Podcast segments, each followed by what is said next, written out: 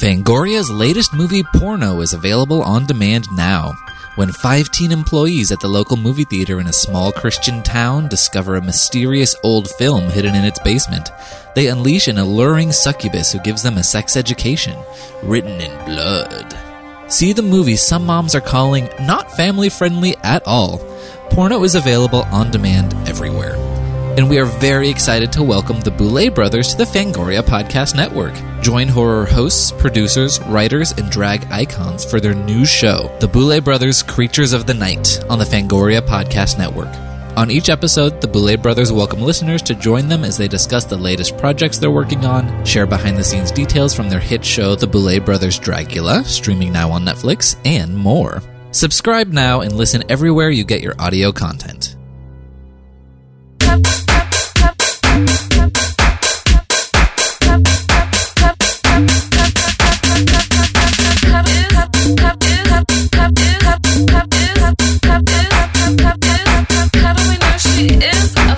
Hello and welcome back to the Attack of the Queer Wolf podcast. I'm Brennan.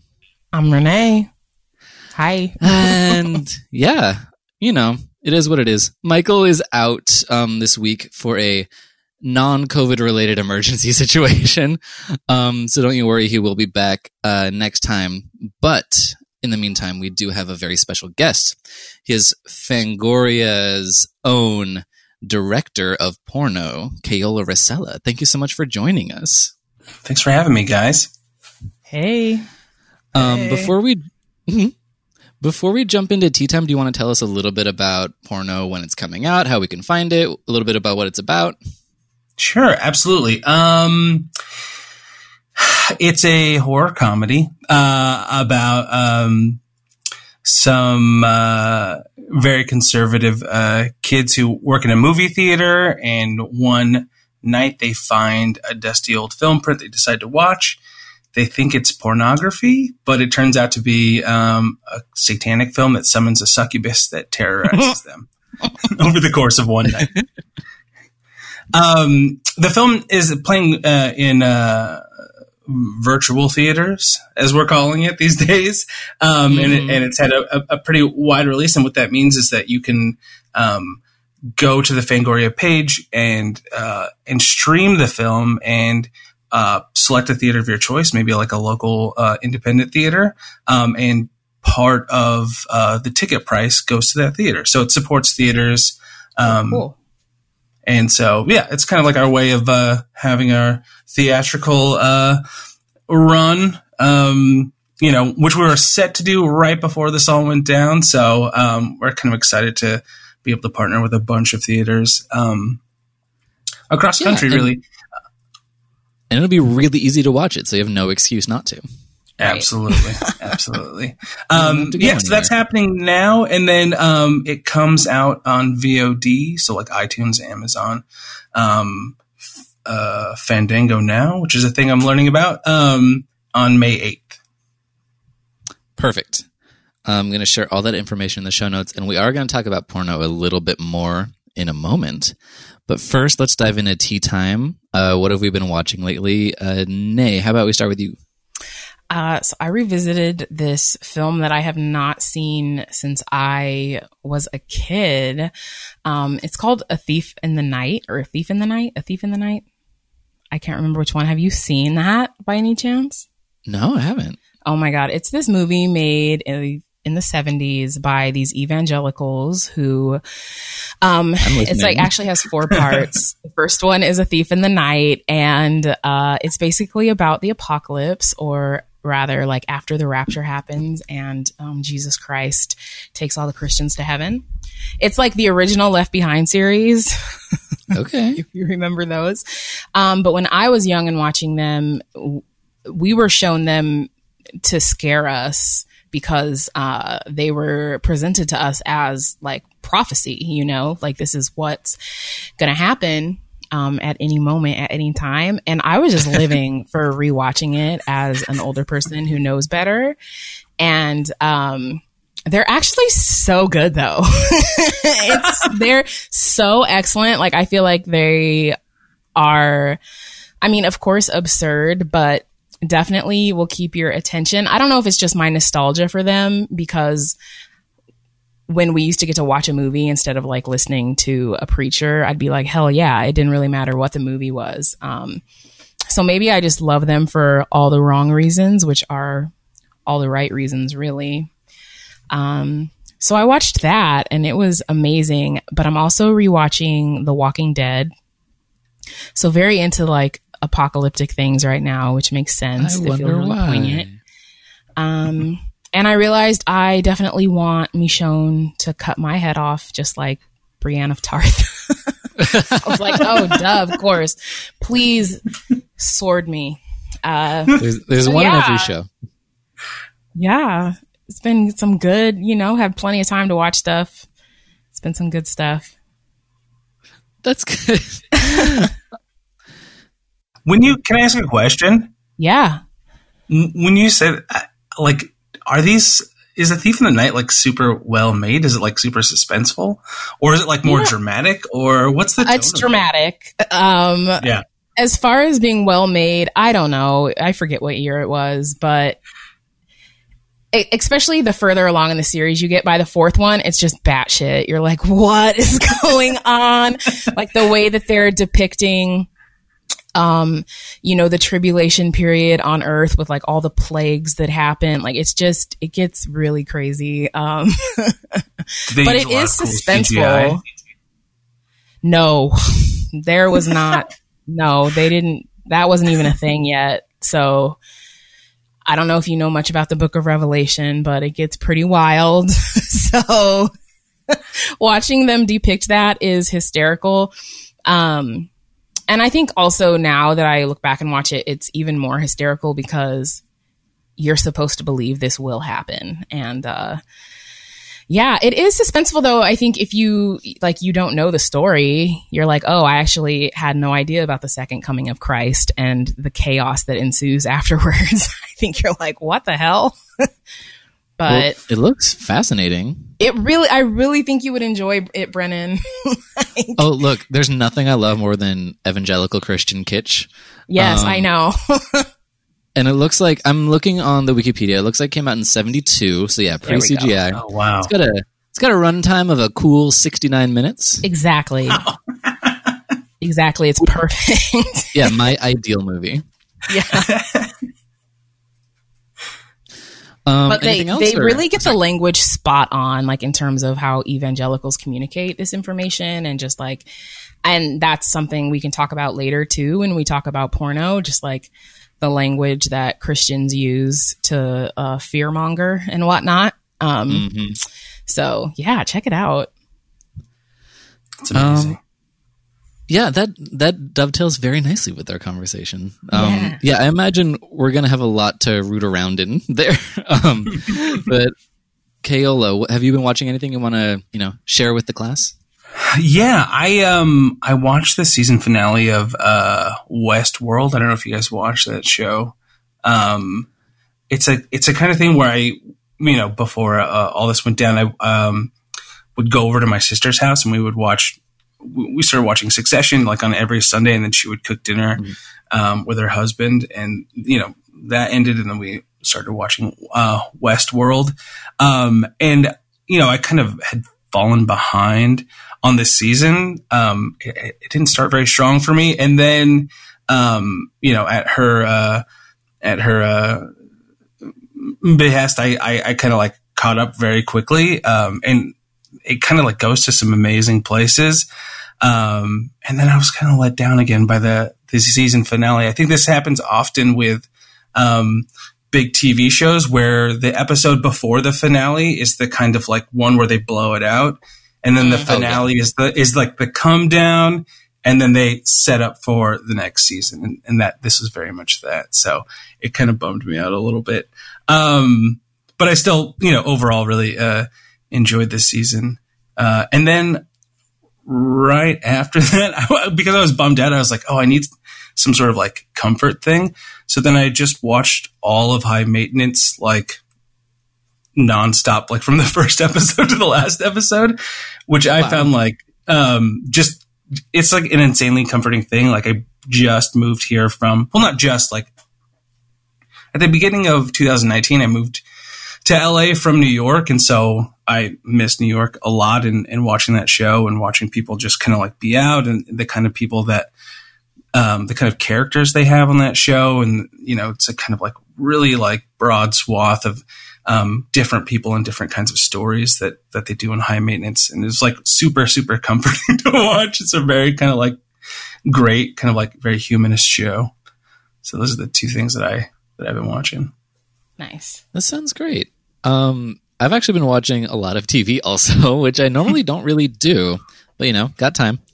Um, season two of What We Do in the Shadows just started up on F X slash Hulu.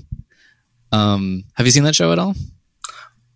I've seen the first season. I, I super loved it. And, um, I'm, yeah, I'm super excited to watch the next season. Oh yeah. I can, I can report that it is still a blast. Like season one, I just rocketed through. Like I found it yeah. to be such a delectable like comedy gem.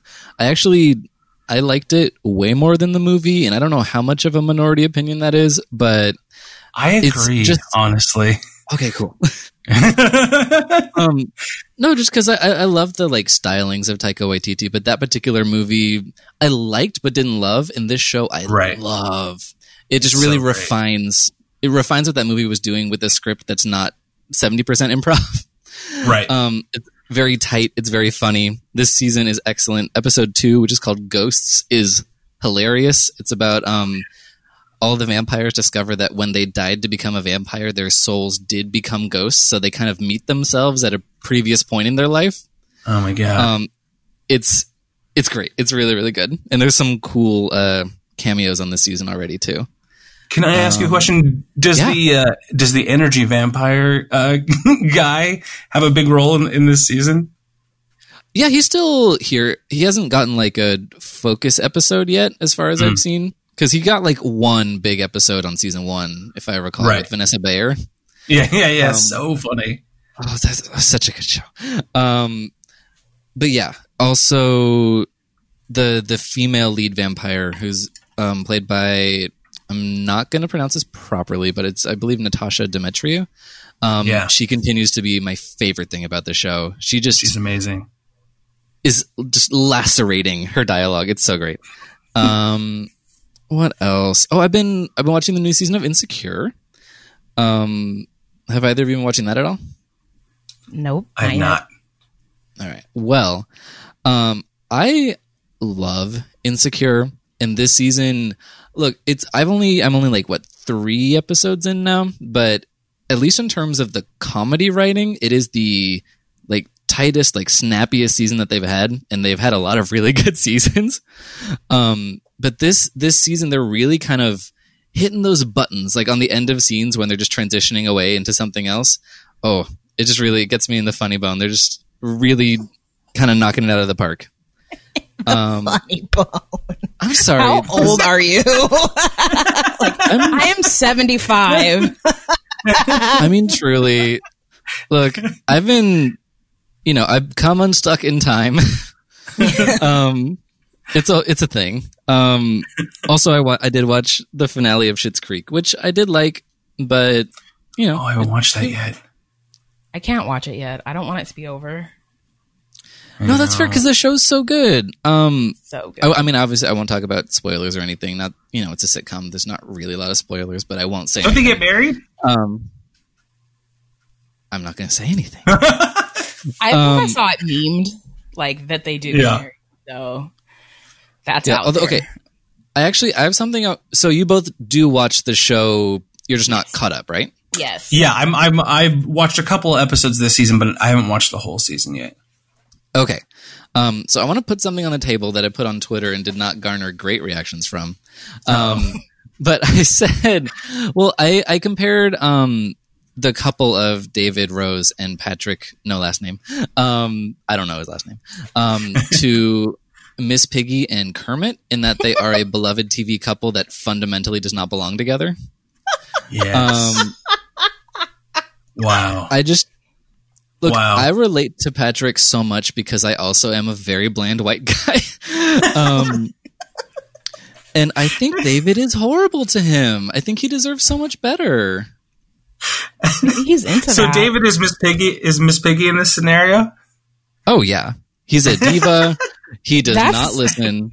That's Def spot on as far as Miss Piggy. I, but I also I feel like Kermit and Patrick, they're just like subby bottoms. Like they like it.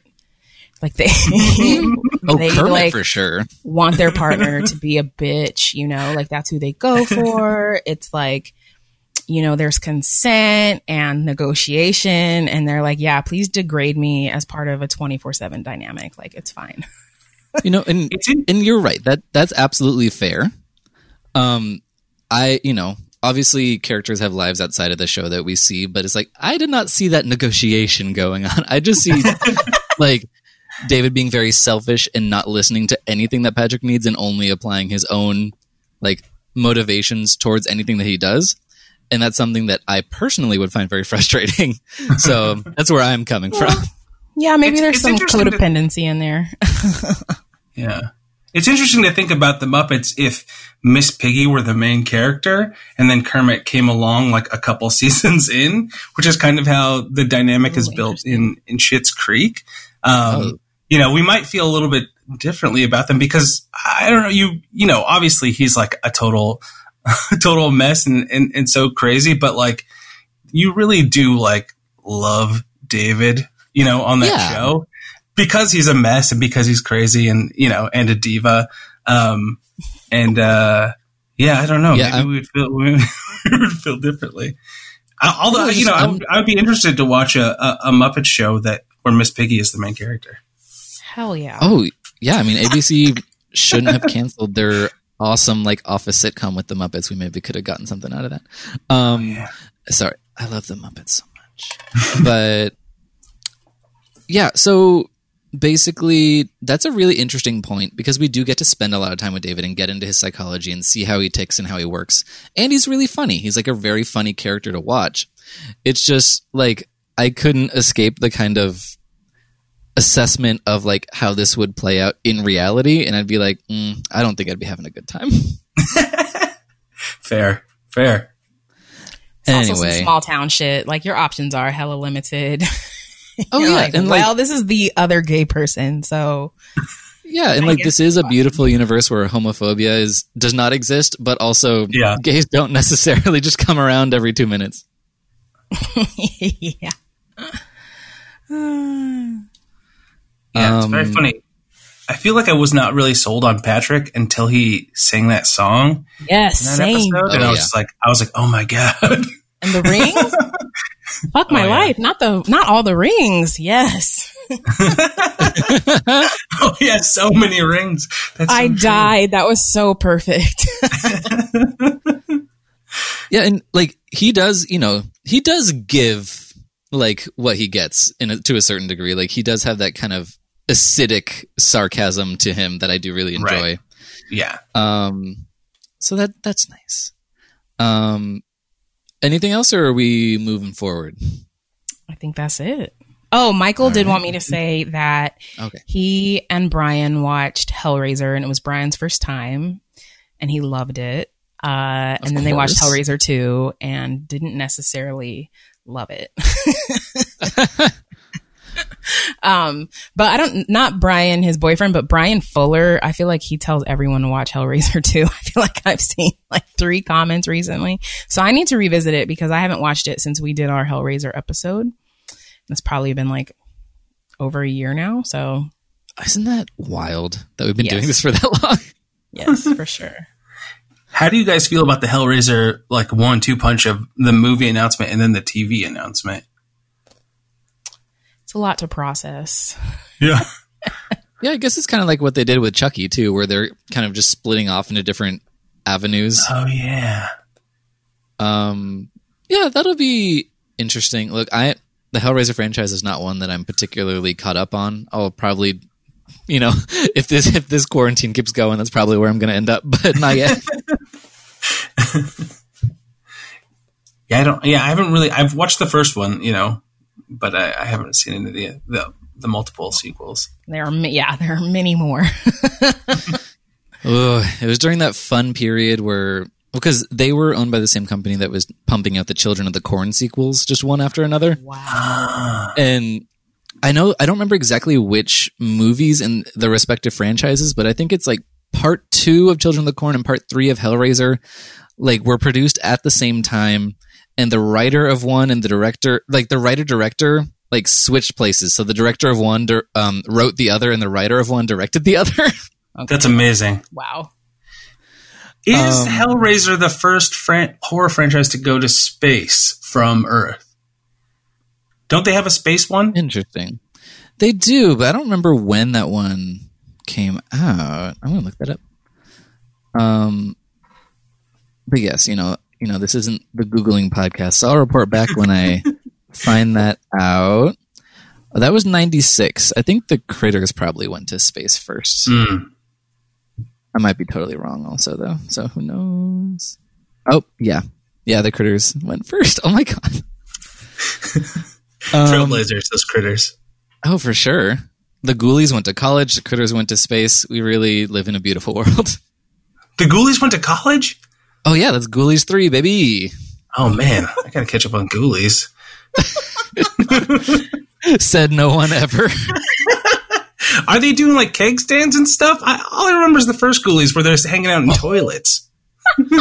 Okay, to be, I honestly I have not seen Ghoulies three, Ghoulies Go to College, um, but it is on a like an eight film pack that I own that I think also has Chopping Mall, so it's probably very good. Oh hell yeah! If a ghoulie isn't wearing like one of those um, uh, John Belushi college T-shirts, I don't know. Like, what are you guys doing? Maybe I'll watch that before next week. No promises. I mean, they're all wearing like little graduation gowns and mortar boards, and they're standing, I believe, in front of a toilet on the on the on the poster. Hell yeah. Okay. Anyway, um, we are here to talk a little bit about this movie I've heard of called Porno that I mm-hmm. hear you like. Um.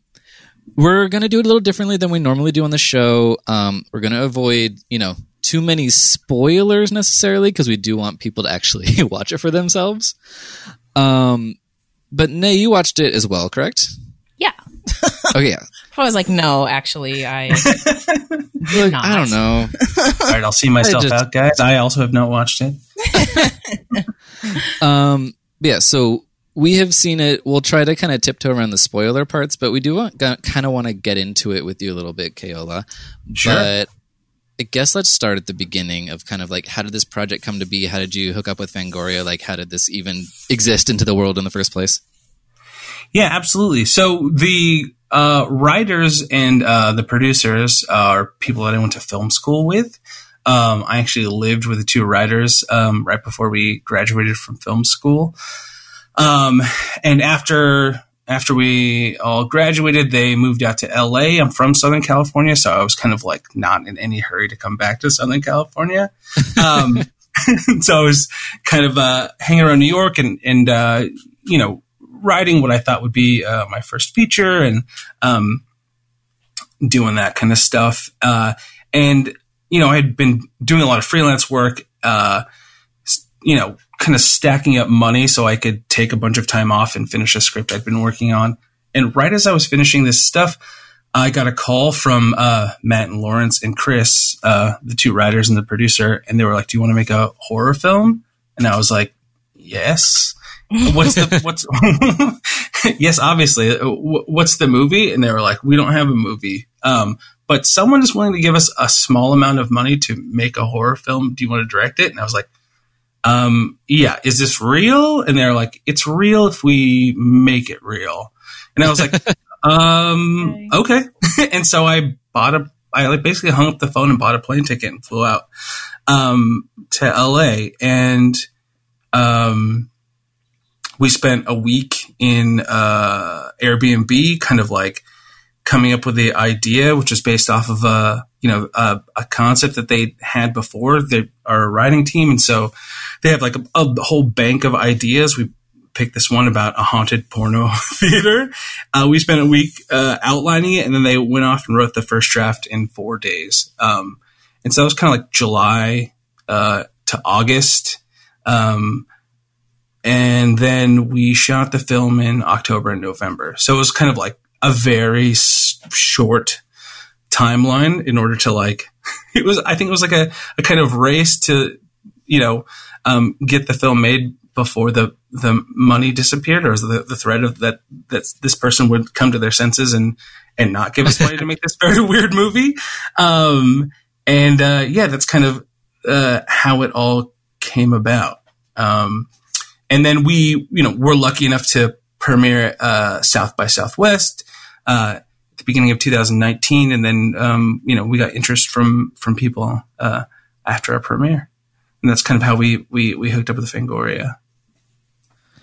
That sounds awesome, and it's it's it's really cool that you were, you know, kind of involved in the development process so early of the script. Even like, I don't know how common that is necessarily. Yeah, I um, mean, it was a kind of like all hands on deck kind of thing, because we had we were kind of like, you know, scrambling to put this thing together. So um so yeah yeah no I mean, you know, that's true collaboration. Yeah. Um so did you have a relationship with the horror genre before now, or was it kind of like, let's have fun, let's make a kooky horror movie? No, I mean, I think, you know, uh really Matt and Lawrence um were, you know, had sold some horror scripts, and they, you know, I think Matt in particular of the three of us is the one who's most kind of like steeped in horror, and, you know, it's his like favorite genre, and, you know, knows, has like an encyclopedic knowledge of horror films. And that's really kind of, uh, you know, where he comes from. Um, I have a kind of checkered relationship to horror films, which is that I was, uh, very afraid of horror films through most of my young childhood. We were talking about the Ghoulies.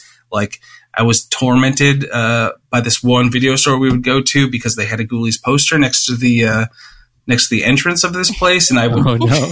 I would always have to like turn away because I was like so freaked out by it. Um, this is how much I was afraid of horror films. Like, I I I, uh, I remember going, you know, I would go with to the grocery store with my mom, and then immediately like peel off and go to like the magazine aisle and kind of just like leaf through the magazines, and I would pick up a magazine and, and block the Fangoria magazine covers because I was like, did not want to see, um, you know, uh, whatever they had uh, there. I was like, you know, deathly afraid of the horror aisle um, as a kid.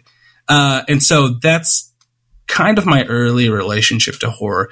And yet at the same time, uh, I would watch the movie The Lost Boys. Um, yes. I would say, I don't know, maybe once a week, maybe once or twice a week with my sisters. I, I have three sisters, and they were uh, obsessed with uh, all of the boys in that uh, that movie. And so it was a, just, but I was not uh, a thing that I, I really considered a horror film at the time. It was more kind of like, oh, this is like a more grown up version of the Goonies.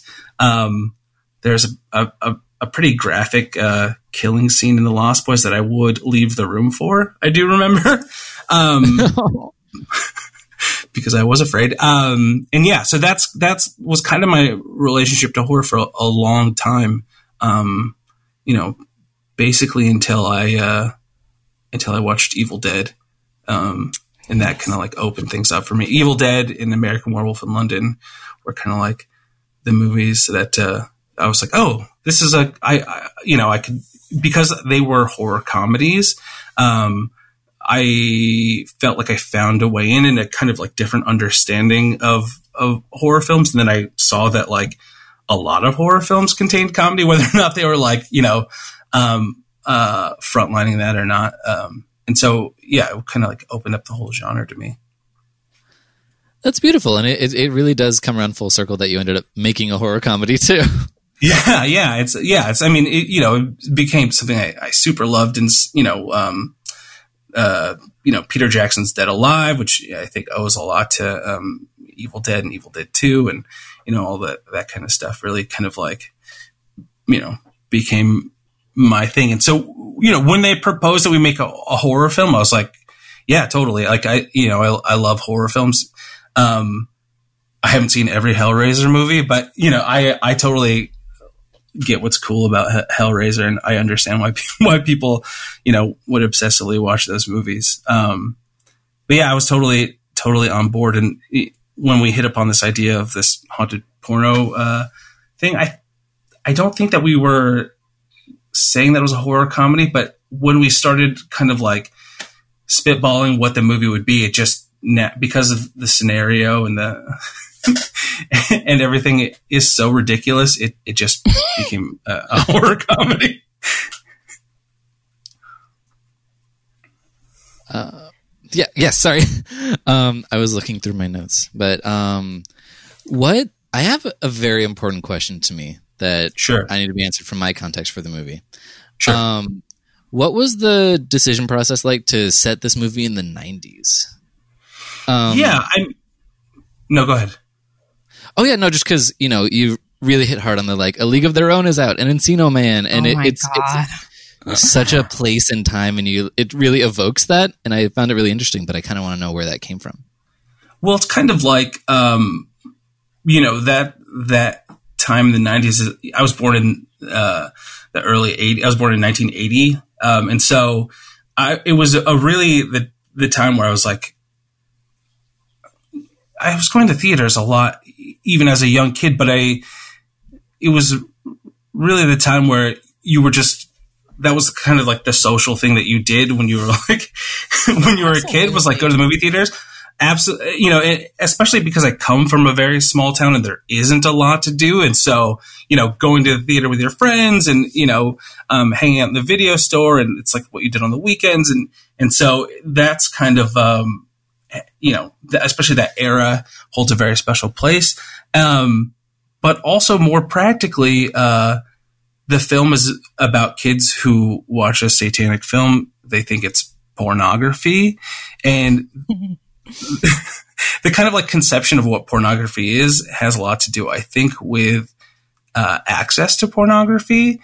And, you know, definitely when I was a kid, there wasn't uh, the internet where there was, where it was so readily available. Like if you, if you found any sort of pornography, it was like somebody's dad had it, or you found it in like the woods or something, or some, somebody's like sketchy brother or something like that. That's kind of like you, how you like stumbled upon it. And then when you did, it was like this like crazy thing. And, uh, and so, um, you know, uh, I think we wanted to capture a little bit of that. And also like practically, I think, I don't know that you could.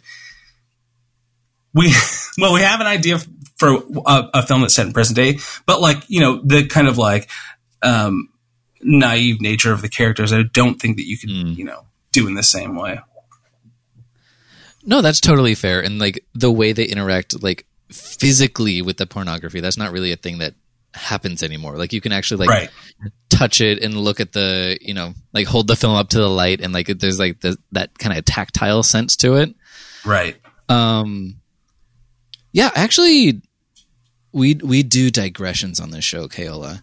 Sure. Um, and I was wondering if you feel comfortable, I'd be mm-hmm. interested in hearing everybody's kind of like first experience discovering the world of pornography, and like if that changed their life at all, like what kind of experience that was. Oh yeah. Um, oh yeah. Uh, I found a Playboy in my brother's dad's bathroom next to the, like a cabinet next to the toilet. And I was like, oh wow. Like, I mean, I was dying for that shit. Like I had, there was no access. I, I was barely allowed to watch anything period, let alone with like something with tits showing. So Um, I found that Playboy, but for some reason I told my mom. I mean, I think you're taught like as a young Christian that you have to confess everything to like really mm-hmm. be forgiven. So I'm like, Mom, I found a Playboy in um, Dick's bathroom. Yeah, his name was Dick. Um, in Dick's bathroom. And she was like, of course, he's disgusting. Like, this is her ex-husband she's talking about. She's like, he's fucking gross. Like, you know, of course he has that in the bathroom. But I didn't get in trouble for it because she was like, that's that's his. And he's gross. So like, of course he has that in the bathroom. Um, but other than that, it was just like watching Channel ninety-nine for those like two seconds where maybe you could actually see the Playboy channel. The well, scrambled like, porn. Yeah. Yes. The scrambled porn. That was definitely. Yes. Um, love scrambled porn. And then one magical fucking day I was at my aunt's friend's house for like a family barbecue with her, and her nasty old fucking husband had the Playboy channel. And boy, let me tell you, like, I found every reason I could to be in the other room watching T V. I like could not believe that I could watch this unscrambled porn. Like, it was amazing. You're like, I didn't Ugh. know they made it this yeah. way. And that's truly really the holy grail. Yes. Oh, I like, I was like, never in my life did I ever think I would be able to watch unscrambled porn. Like, where would I ever be able to find that?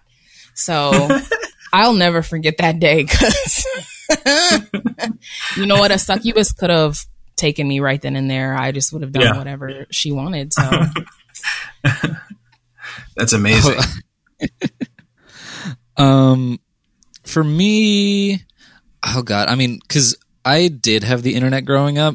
Um, I didn't like experience porn as a child, except for in like a couple pop-up ads that appeared. Remember those? Mm-hmm. um, but I remember I was with a, a friend of mine at her house. We were alone, and I think we did, I don't know, some dumb shit. We were like, we typed in probably like porn dot com or something. Um, and something did come up from whatever we found, and it was just the the header image was just like a naked dude, like Burt Reynoldsing on a carpet, and you could just see everything. Um, and we closed it down after about ten seconds. We were like, nope, too much, too much. Um, but I remember, kind of, I was very, you know, I was pretty young at the time, and I didn't really understand much of anything. Um. So this was actually the first time I'd ever seen an uncircumcised penis. Um, oh. And I was a little alarmed because I didn't fully understand what circumcision was at the time. Like, I didn't know what a foreskin looked like. Look, foreskin and I are friends at this point. Like, I know now. Um, but I did not know. I thought that circumcision... I, I I did not think that I was circumcised because I thought circumcision was cutting off the tip of the penis, like the, the mushroom cap part. Um, so I was like, oh, this is something else. I don't know what's going on. Um, so yeah, that, that's my, that's my little story. That's amazing. I had one that was similar to, uh, today's, where I, uh, it was in my, my parents' bathroom. I was in the towel cabinet. I was kind of like rooting through there, and I found a Playboy. Yes. Um, I think I was caught almost immediately. Um, and then I would. Well, he's been was, in the bathroom a long time. Yeah. I, because I was a, a, a latchkey kid, I, you know, I, I just returned to the, to the same bathroom cabinet, and it was still there. And I was like, this is amazing. Um, that was, that was kind of like my first experience. And then I remember, this is kind of, I, I remember going through my mom's nightstand and finding a Christmas card that I think was a, some sort of joke Christmas card that just had a naked man inside of it. And I was oh, like, yep. whoa, whoa. um, somehow it was kind of like even, it was like even more shocking. Cause I was, it was just like, you know, I, I had been watching a lot of uh, movies as a kid that I probably should not have been watching. And they featured, you know, semi-nude women. You know, not, I wasn't watching a lot of those, but it, it was something that I was, you know, not unfamiliar with. But then seeing a, a naked man, I was like, oh my God. It was just kind of like a little bit mind blowing to me. Um, and so, yeah, that was, that was kind of it. There, then, you know, obviously the, the, I would have sleepovers, and you would always kind of like flip to the scrambled porn channel and try and see if you could identify some sort of limb or some sort of. You know? So I remember one time I was spending the night at my friend's house. We were trying to watch scrambled porn. His grandfather got up. It was uh, so clear in my mind. He got up. We turned it off and kind of just like laid very still because we were like sleeping in the living room. And he walked by, and he was wearing the droopiest pair of like tidy whities. They were not very whitey, and they definitely weren't tidy. And um, his old man, his balls were just like hanging out of the side of him, and they were so long. It was so disturbing to me. Uh, yeah, I think that may have been the last time I tried to watch scrambled porn, actually. But uh, yeah, that that that's that's kind of like my early experience. That sounds like how most people walk around the house, especially once you get old. I'm like, that's how my grandpa walked around the house. zero fucks whatsoever. Like I'm eighty years old. It's kind of it's, yeah, it's kind of amazing. Hell yeah, hell yeah. I love that your mom went to Spencer's and got a little novelty card. No, totally. It, it, it, I do remember, like it was like in a like a greeting card envelope, but there was nothing written on the envelope or in the card, and it was just like, this, yeah, was this dude? It, it wasn't this like dearest Susan. Yeah. No, no. It was just a naked man in a card. You're like, this is for me, and I know what this card would say. But, yeah, that's hysterical. I wish I would find yeah. porn like in my mom's drawer. That would be amazing. I would. Ooh, I will yeah. roast her. Ooh, I will roast her. Ooh, that would be so. I, I don't fun. think I've ever just. Dis- I've never discussed that. So you know, roasted well, mom. Thank you for your vulnerability. Yeah. um. Anyway, yeah, so you made a movie. Um, mm-hmm. uh, so did you have a specific like agenda in, that you wanted to kind of put in place in, in your approach to how you're discussing like pornography and sexual awakening and that kind of thing in the movie? Like, did you have a certain direction you wanted to go with it? Like starting off? I mean, I think, you know, we the the the basis for the idea comes from this article that Lawrence read about this study that was done in the seventies in a porno theater around the idea of attention. And what they did is they had someone dress as a ghoul and run around a porno theater while a movie was playing and see who, who noticed. Oh, um, I love that job. Yeah. And not a lot of people did know, notice because they were fixated on the uh, pornography. So, um, you know, th- this idea for a haunted porno theater, um, was really kind of the starting point. And then, you know, it was kind of like kids visit a haunted porno theater. And when we were trying to conceive of who the characters would be, we thought about who would be most affected by something like this. Um, and I, you know, we hit pretty quickly on the idea that they were very um, repressed, uh, inexperienced people. Um, And I, that was kind of like, that kind of like gave us the, the, the tension for the film, right? Like these kids who don't know much about sex, who would watch a satanic film and think it was pornography, um, uh, kind of like, uh, um, are, are the kind of like perfect people that like throw into, into, into this crucible. Uh, I don't know that we had a particular, um, agenda when we did that. Uh, I, I, I think, you know, we wanted to I, address themes of, uh, repression, um, and, and, and that sort. And, you know, we tried to do that, uh, as best we could. And, uh, um, you know, Matt comes from, uh, Oklahoma, um, where he has a lot of, uh, family and friends who are, are, uh, extremely religious.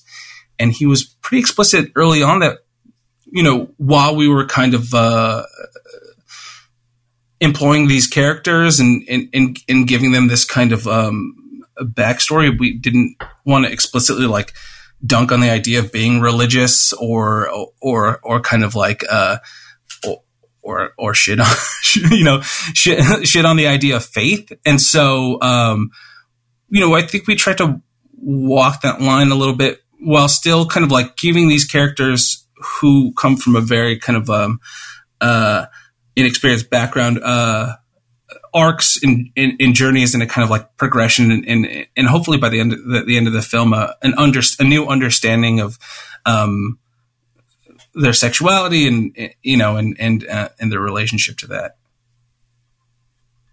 Yeah, that totally makes sense. I feel like the the context of being in the nineties and they're not mm-hmm. on the internet and access to porn, it mm-hmm. I it made it very believable to me that these young people would be transfixed by this and would watch it. And like I it was also so believable with the context of there being, you know, some kind of religious factor that determines people's morality, like why the hesitance to watch this, why they thought they would get in trouble, why, you know, it just like, I feel like thinking about, I was born in eighty-five, so I didn't mm-hmm. have a a job till late in high school, which at that point was like the year two thousand. But mm-hmm. I, when you said you were born in nineteen eighty, I thought of um, this person I knew growing up who I thought was so fucking cool because she was born, well, because I'm gay and I was gay for her. But back then I was like, she's born in nineteen eighty. That's so cool. And like, she has a job at um, Walmart and that's just like so fucking cool. Like she gets to have friends outside of here. She gets to like be around people that aren't just church people like the rest of us. Um, and I can totally see like her and other people her age who had jobs in the nineties. I, the kids I knew who got to do that, they, that's exactly what would have happened. Like they would have, like some of them would have been really scared. Some of them would have been really into it, but they would have had the access to that and they would have totally fallen for that.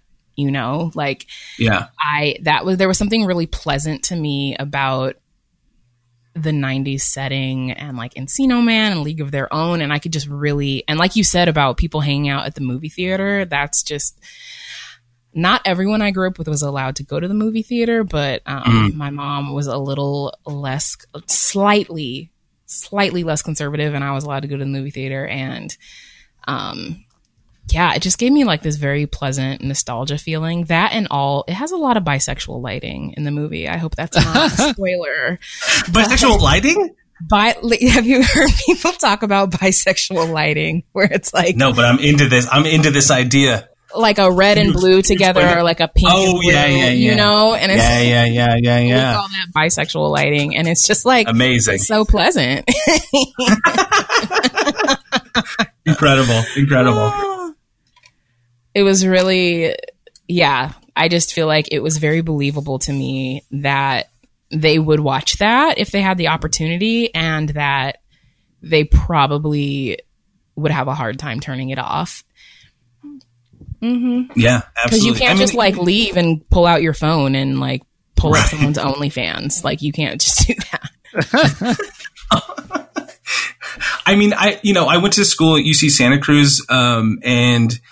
Uh, the, the film within the film is based on the, uh, you know, as best we could manage on the films of, uh, Kenneth Anger, who was this kind of like mm. queer, sometimes uh, thought of as a Satanist, uh, filmmaker. Uh, and I remember watching those, you know, I grew up in a, a again, like a pretty small town. Um, and, you know, I watched the movie Scorpio Rising and I was just like, I was like, oh, you know, a little bit mind blown again. And I was, you know, when we were thinking about the kind of film these kids would watch and think was pornography, I definitely like had that feeling when I was watching Kenneth Anger, um, you know, as a, uh, I don't know, I guess late teen or whatever, where I was like, well, I, I don't, I don't know what's happening here. Uh, I, I, this is uh very disorienting and, uh, you know, it, it's like super sexual and, and has like this crazy imagery and, you know, it, it, it, uh, is a, you know, a very affecting uh, kind of thing. So it's it's definitely the th- kind of thing we're getting at. Yeah, definitely. And, and Nay, did this send you back a lot to your small-town Christian days? Of course. Of course. I was thinking about um, whether I would have watched it or not because mm. my dumbass was somebody who was very scared to disobey and to sin. I just thought, well, first of all, I thought God can see, hear everything. So I was like, it doesn't even matter if none of us tell on each other. God already knows. And I was somebody who would just feel massively guilty after I did something wrong like that. And I would feel like unclean and like kind of like the rebellion and access to information that I wasn't being given, but ultimately would just be like, you know what, if I just didn't do it, then I wouldn't have to experience this anxiety. And really, I was just like a crazy little trauma kid. So it was very easy to manipulate me into doing what you wanted me to do. But I think I wouldn't have been able to turn away from it. Um, And I definitely would have get got caught up because the sex demon, she was fine as hell, you know? Like oh, yeah. She really in, was. In, and in any um, incarnation. Yes. They always are, you know? The sex demons, they're always hot. Like that's just... They're out to get you. Yeah. um, I Michael mentioned earlier that he wanted me to uh, say that it was a really good use of like a single location. Mm. Or what seems to be a single location. Uh, he and I both, we were saying it really did feel like the theater was just this huge, massive space in the underground. Um, the secret area. I'm a, I'm a sucker for like a secret hidden area oh, or room in a movie. And I sometimes yeah. have dreams that the homes I'm living in or have lived in also have a secret room we discover later. So that's, I was really, but what could be more really exciting than that? It's so fun. Right. Definitely. So I was really, I was, yeah. I was into that for sure. Well, thanks. I, you know, you know, part of it was the budgetary limitations of the film. And so we were kind of th- thinking a lot about like, what's the, you know, what's the, the most we could get out of a single location. Um, and so, yeah, actually we looked at this movie called The Autopsy of Jane Doe. Have you guys seen oh, this yeah, yeah, yeah. Hell yeah. Uh, and a, um, uh, an amazing film is one I hadn't seen before. We started um, part of our, our kind of like week long um, uh, retreat to, to kind of like come up with the outline for, for porno. And uh, it, you know, all basically one location and, and so good. Right. And I don't think that you would watch our film and think Autopsy of Jane Doe, not in the slightest. Um, But, you know, we looked at that film a lot, both structurally and also kind of like the uses of their space and, you know, how they got a lot of action out of, you know, a limited number of locations. Yeah, no, you're right. I hadn't thought about that when watching Autopsy of Jane Doe, but you're totally spot on with that. Yeah, I can totally see that. And I, I hadn't thought about it in your movie either. Michael brought it up. And I think like that's the way to tell if it's done well in terms yeah. of like your one location is that I didn't think about it. Yeah. You're yeah. using the you know, space. I, I didn't think like, damn, y'all only had this one room to film in. Like I, that, that didn't come up. Um, yeah. So, I think, yeah, you know, cool. Uh, uh, I think a credit to our, our D P, but also like, um, you know, I shot this uh, short film and, And uh, we used a studio set, and and it was like, how do you distinguish rooms from one another? And I kind of uh, hit upon this idea of just having all the walls just super different looking, and mm-hmm. so they were like every room was painted a different color, and so um, you know the theater looks like the theater kind of looks like the theater, and so um, I got together with the D P and we talked a lot about uh, using colored lighting, and so. Different spaces have distinct color palettes. Um, and that kind of like gets you away from this idea that you're just in the same space over and over and over again. Um, also, you know, obviously super love Suspiria. And so, it, which does an amazing job of using like this kind of like, uh, lurid, uh, colored lights and, and like stuff, beautifully but. Unmotivated lighting.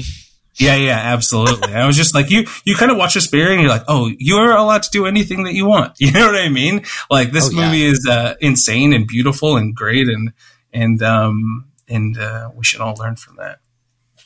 Yeah. But also I have to say like, yes, you, you did do a great job at differentiating like the rooms and creating more space out of the like single location that you had. But also it did really, It it took me back too, because I did used to work at a like single screen theater out here in Long Beach. Oh, nice. Um, and it does remind me of just the kind of, you know, even just a building as simple as that, the kind of like endless bowels that you get to kind of go into if you do work there and have access to it. Like there's all kinds of levels and, you know, secret trapdoors and passageways and whatnot. It is um, like a really cool space to explore. And you really took, you know, every last drop of that. Yeah, yeah. It's funny because, you know, when you get, get your first job, you're kind of like, all right, wh- what is going on behind the scenes here? And then you, you know, you have access to all these spaces where you did not before. And especially if it's a familiar place, and it, it is kind of like an amazing feeling to be able to like go behind what's behind this wall, what's what's behind this door, and, you know, and just, you know, explore those little things. I also worked in a movie theater, but it was in Hawaii. Um, oh. And, and uh, some of the stuff like, um, you know, kind of like smoking outside in the, in the trash room or like watching films uh, after hours with a crazy projectionist. There's stuff that, that, that we did uh, when we were, when I worked there. Oh yeah. That, that shit happens all the time.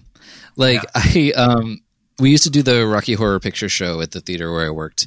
Oh, amazing. Um, And so that shift we got at like two a.m., three a.m., depending on how long the pre-show was. Um, and then sometimes the like the shift lead would just be like, oh, do you want to watch? I can put on like a Blu-ray of Let the Right One In and we can just watch it. And I was like, you know what? I'm going to go home. But thank you for your journey. Like, sounds great. It's funny because um, when I spoke with Michael earlier, uh, and without any spoilers, um, I think we've kind of discussed how they find things in the theater that they didn't know about, right? Mm-hmm. Um, and Michael was kind of like, how did they not... You, the the very first part in this story where they kind of discover that there are unknown things, Michael's mm-hmm. like, how did they not notice that particular thing? You know, it was just like mm. a slight move, and then all of a sudden there's something new. And I was like, Michael, mm-hmm. these are young people at work. They're not doing any extra shit. They're not like, you know, they're doing what their boss is telling them to do and not any extra. They're not like cleaning extra stuff. They're not like exploring to be proactive or like take some kind of initiative. And he's like, you know what? You're right. I'm like, you. so Thank maybe you it for the film. You know, like maybe that is believable that there could be so much hidden because, you know, they were, they're like, uh, I don't know if they're union employees, but they were like, I cannot do anything outside of my job description or pay grade. And yeah. that is extra. Yeah. Um, yeah, I think we're about ready to wrap up. We talked about, I think, ah, sorry. Um, you know, quarantine brain. Everything's melting inside of my body. It's all good. I feel like um, there's a couple things that I w- would discuss if we weren't doing spoilers. Um, we can discuss but, spoilers. I mean, it, we we could we could put a little like tag on right now and be like, well, if you want to talk about spoilers, I can put in the show notes like kind of around the time like you can skip to if you want to skip spoilers. Yeah, sure. I mean, I guess this is towards the end of the recording, so hopefully, if people have gotten to this point and you don't want spoilers, you can turn it off and wait until after you watch it. Oh, wait, um, sorry. I, I have an idea. Yeah. How about we do the end of the episode, we let people know where they can find Keola on Twitter, we do all that, and then we jump into spoilers, and that'll be like the end. So if you don't want those, just, okay. you know, after we're done, go away. For sure. Does cool. that sound good? Sense. Yeah. Yeah. Okay. Um. So, Keola, where can everybody find you and the movie on... you know, Twitter, Instagram, wherever they want to find things. Yeah, um, we have a an Instagram for the film. Um, it was hard to find one. It was hard to find one with the word porno in it. Um, so it's at Heavy Metal Jeff is uh, oh. our Instagram, uh, and then, and then uh, our Twitter is at Porno the Movie, um, and then you know uh, all the kind of like new and, and current stuff with the, the movie uh, is also usually tweeted out by uh, the Fangoria Twitter account.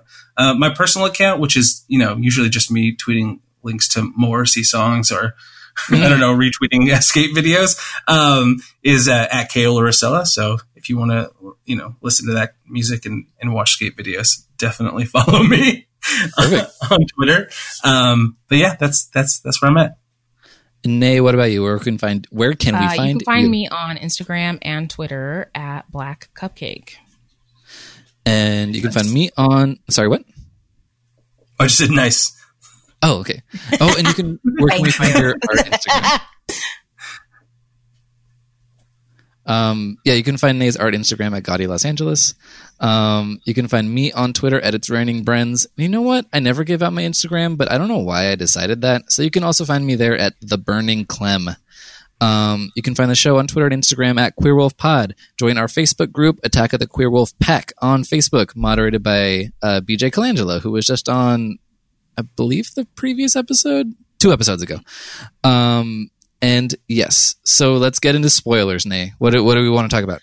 I just feel like as a podcast um, run by queer people, uh, mm-hmm. we have to talk about the queer character in this film. Of course. Yeah, absolutely. Like we, ha- like we absolutely have to. Um, and so I guess whenever there are queer characters uh, or stories in movies, I immediately, especially if I'm not quite sure how I feel about the character or like how the character's handled, I'm always like, well, were the writers or the directors also queer? Right. And so I think it's probably kind of rude to be like, hey, are you gay or not? So it's like, I'm not like, I'm not going to do that to, to anyone, you know, I don't want to make people uncomfortable, but that was definitely my question. Like, oh, like were there queer writers or like some kind of queer influence on this writing or this directing? Um, Be- but also in the movie, uh, this person gets outed. Uh, yeah. And Michael, Michael's like, you know, nothing happens to the the person who outs um, our our queer beloved. And I suppose they do kind of like come back together at the end, and maybe there's like some kind of element of forgiveness in there. Sure. But when I first was watching, it made me mad, and I was like, well, this is a horror movie, so maybe she'll just die. uh, but um, yeah, I, it was an interesting. There was like interesting context when it came to like, um, I forget the the girl's name who was at summer camp with the other person whose name I've forgotten, our queer character. Um, yeah, and it's Ricky like and when Chaz. Yes, so when when um, the succubus is like impersonating um, another gender so that she, she can kiss, so the sex demon can kiss. What was her name again? Chess. Chess. Chitty. Chastity. Yeah. Oh, that's right. You know what? I actually yeah. didn't realize her name until one of the final scenes when her name tag was kind of glimmering and you could oh. read it. And I was like, that is genius. I loved like that moment of her name showing. Yes, I totally remember that now. But you know, that moment when um they're like, oh, you know, how did the sex demon get you too? And she's like, well, she was a man. And then there's like this pause, and I couldn't tell if it was like, is this supposed to be funny because this person got played and like she thought it was a woman and then she kissed and it was a man? I was like, but for me it left me with some kind of like icky um like transphobia vibes, and I I was like, I I may be reading way too much into this. um huh yeah that's I mean obviously that's not the uh in intent.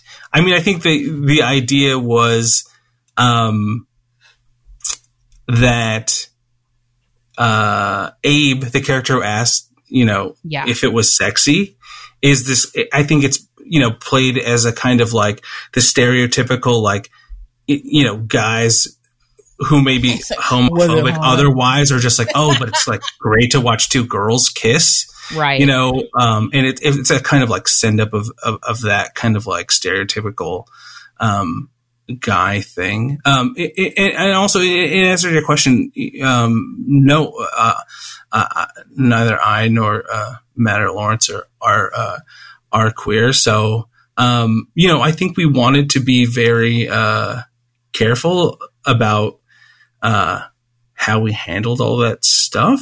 Um, you know. Uh, obviously we didn't want to uh, offend anybody, but we also felt like, um,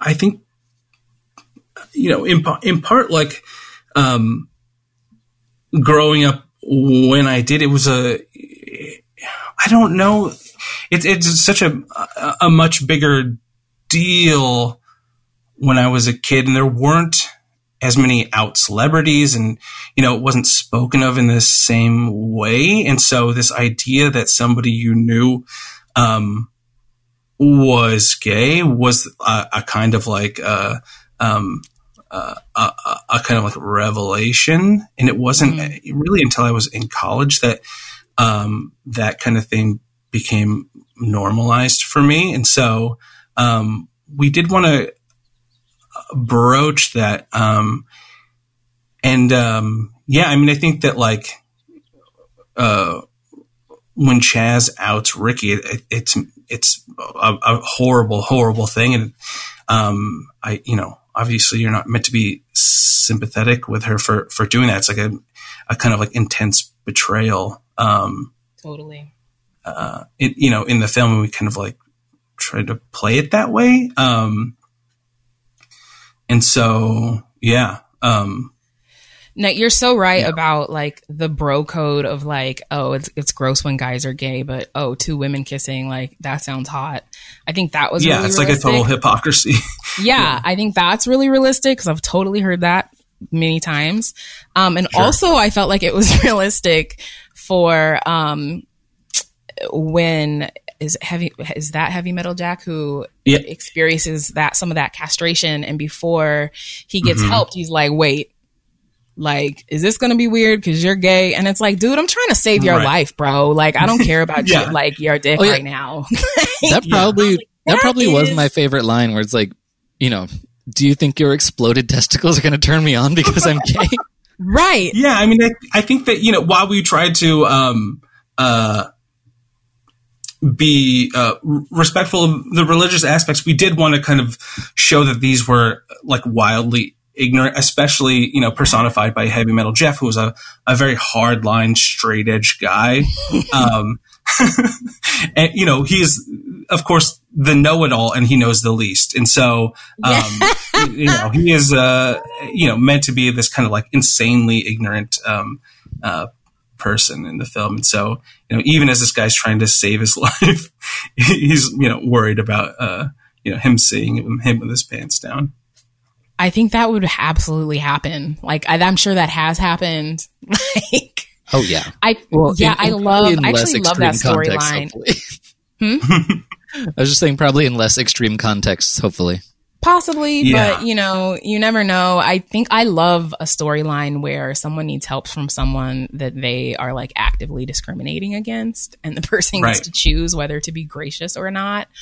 And right. either way, there's always like some kind of result that feels really good, whether they're like, okay, fine, fuck you, I'm gonna let you bleed out, or if they're like, no, I'm gonna be compassionate and like save you. Either way, there's like, I don't know, there's like feelings I like about both. Either way it could go. But um I was like, yeah, some dude would ask that or say that or assume that that their shredded fucking genitals yeah. could possibly be a turn on. It's like, if that's a turn on, that's a whole other kink. Like, that's not even about being gay. Like, if you right. yeah. Yeah. So what's funny is we did a screening in um, uh, at Fantasia in Montreal, and someone was like, you know, their kind of like mantra that these kids have is C B T L. And someone stood up and was like, do you know what C B T is? And uh, we didn't know. And apparently it stands for cock and ball torture. in the, Fair. In the, I was like, cognitive the, behavioral therapy? Like, what are we talking about? I was just like, I know what C B D is. Oh yeah, C B D, no, definitely. Um, but yeah, so that was a kind of like a really funny moment because um, we just did not know about that. Um, That's the beauty of the language, is that like sometimes things that you aren't intending are still kind of perfect puns. So totally, right, right. Um, but I think that about wraps it up. Renee, did you have anything else you wanted to add? Just so quickly, I also love a scary movie scene that happens in a movie theater bathroom. Like, I just feel, oh, yeah. I felt really, I mean, obviously it made me think of Scream two, but it also made me think oh. of The Act. Oh. And it's not a horror when like, um, I don't like saying that young person's name because I've heard that that um, G word is a slur, but the young person in The Act, Uh, Miss Blanchard, who, uh, Miss Rose, Miss Blank Rose, um, when she meets up with her internet boyfriend in the bathroom and they fuck. It's like so uncomfortable. Love it. Love it. But that's it. Thank you so much for joining us, Keola. This was really a really fun movie to watch and especially fun to talk about. So thank you so much. Thank you so much for having me. Yeah, I'm glad it worked out. Yes. And until next time, bye. Bye. Bye. Attack of the Queerwolf is a member of the Fangoria Podcast Network. Hosted and produced by Brennan Klein, Michael Kennedy, and Renee Beaver. Sound recording, mixing, and editing by Ernie Hurtado. Recorded at Rebel Talk Network in Los Angeles. Music by Von Kiss. Logo art and design by John Holland. For Fangoria, Dallas Sanye, Phil Nobile Junior, Jessica Safavamir, Brandon Wynerdy, Natasha Passetta, and Rob Galuzzo.